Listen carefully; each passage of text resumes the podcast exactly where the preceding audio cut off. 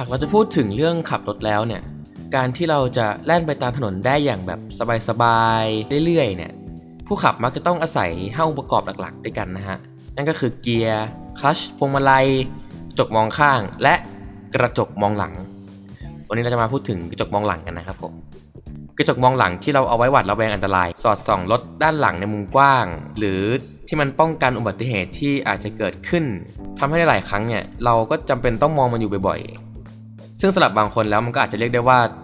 แทบทุกวินาทีเลยก็ได้ แน่นอนว่าไอ้เจ้ากระจกเนี้ย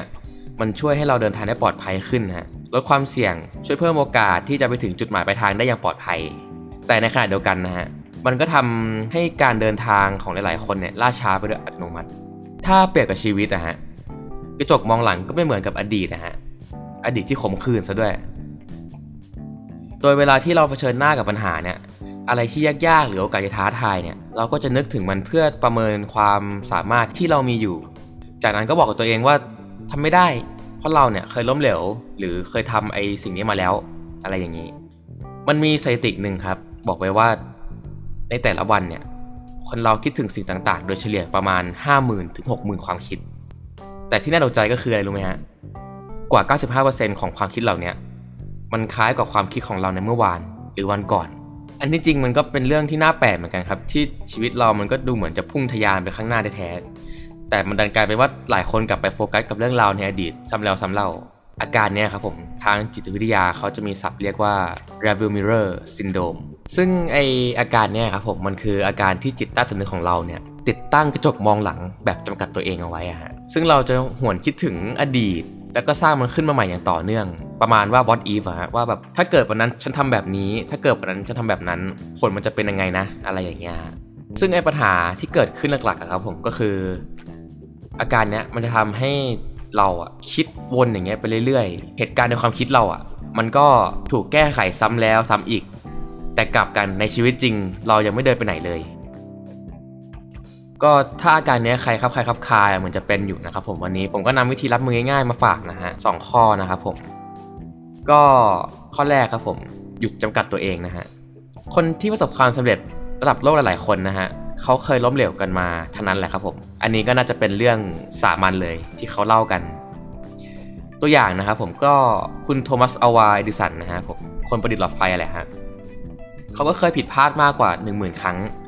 และเขาก็ไม่เคยยอมแพ้กับอะไรง่ายๆ และเขาก็ไม่เคยคิดว่าสิ่งที่เขาเจอมาเนี่ยมันคือความล้มเหลว แต่เขายังคิดว่าตัวเองเนี่ยแค่ค้นพบวิธีที่ไม่ได้ผลถึง 1 0,000 ครั้งต่างหากนะฮะ อีกคนก็คงเป็นคุณ J.K. Rowling แล้วกันนะฮะ นักเขียนชื่อดังคนเขียนแฮร์รี่พอตเตอร์นะฮะ เขาเคยถูกสำนักพิมพ์ต่างๆเนี่ยปฏิเสธถึง 12 ครั้ง ก่อนที่เธอจะไปเจอสำนักพิมพ์ Scholastic นะครับผมที่รับผลงานของเธอในที่สุด ก็ทุกวันนี้เธอก็มียอดขายนิยายของเธอกว่า 500 ล้านเล่มนะครับผมทุกวันนี้ก็คงรู้ๆกันนะฮะถูกสร้างเป็นหนังโด่งดังอะไรกันไป จากเคสตัดดี้2คนเนี้ยมันทำให้ผมเห็นว่าแค่เราลองเปลี่ยนมุมมองใหม่ฮะ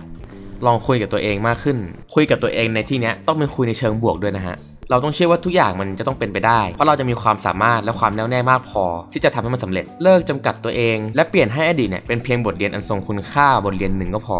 สิ่งที่เคยล้มเหลวในอดีต หรือไม่เคยทำมันไม่ได้เป็นตัวตัดสินว่าในปัจจุบันเนี่ยเราจะทำไม่ได้นะฮะเพราะฉะนั้นเราต้อง move on นะฮะและต้อง move on ด้วยความมั่นใจด้วย ข้อ2นะฮะโฟกัสกับปัจจุบันครับทำความเข้าใจถึงสิ่งที่ต้องการอย่างแท้จริงฮะถามตัวเองบ่อยๆว่าอยากจะใช้ชีวิตเนี่ยแบบไหนเราอยากจะใช้ชีวิตอยู่กับอดีต หรืออยากจะใช้ชีวิตที่มีอนาคต พอเราได้คำตอบแล้วเนี่ยเราก็ต้องปักหมุดนะฮะ ปักหมุดที่แน่วแน่ด้วย จดจ่อกับมันทำจนกว่าสิ่งนั้นจะกลายเป็นจริง แล้วก็ไม่ต้องกลัวว่าเราจะล้มเหลวเหมือนในอดีต เราต้องระลึกเอาไว้เสมอว่า เราในวันนี้เก่งขึ้นกว่าเมื่อวานอยู่แล้ว เรียนรู้เติบโตแล้วค่อยๆก้าวต่อไป ตามจังหวะที่มันควรจะเป็น